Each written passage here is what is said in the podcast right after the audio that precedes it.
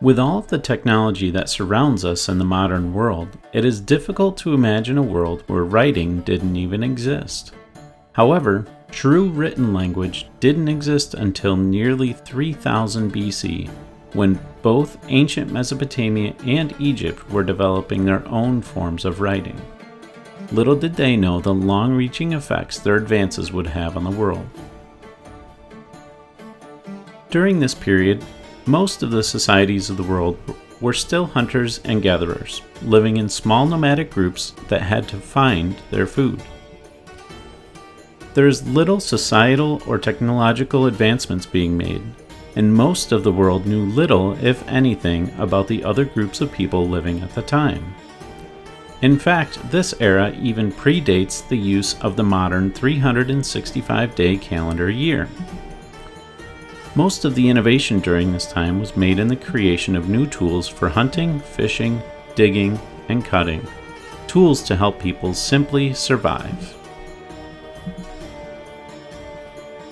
However, in some parts of the world, groups of people had begun to gather into slightly larger groups, which had more societal structure and complexity to them. In the most fertile areas of the world, groups were starting to develop some methodical growing techniques that would lead to modern farming practices.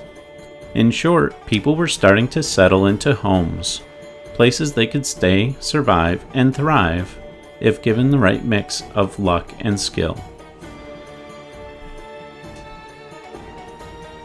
In the Fertile Crescent area between the Tigris and Euphrates rivers, one such civilization began to thrive, what is now known as ancient Mesopotamia.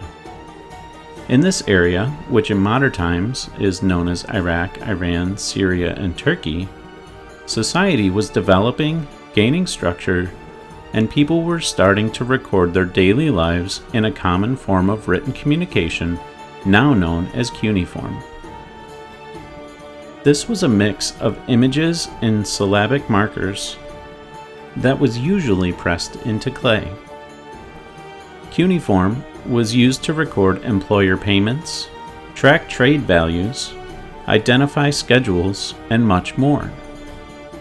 This written record of seemingly mundane information helped the societies of the region thrive by tracking flood patterns for farming, the value of trade items, and where and when their attackers came from. Without this record, their collective knowledge would not sustain what would become multiple lengthy and powerful civilizations.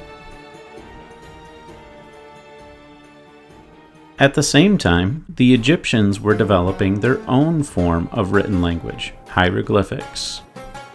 Unlike cuneiform, hieroglyphics is solely a picture-driven written record. While the language did let the Egyptians record important social and economic information, they also were one of the earliest civilizations to utilize written language to propagandize the pharaohs into a godlike status. Many written records in Egypt are records of government and religion, often bridging the two into a message that led the commoners to follow the orders of the pharaohs, as if their lives depended on their subservience. This is most easily seen in the Great Pyramids of Egypt, where rulers were buried, and the stories of their greatness and deeds are forever inscribed into the tombs with hieroglyphics. Due to the nature of their use, hieroglyphics is one of the earliest written records that was utilized to spread religious messaging and beliefs.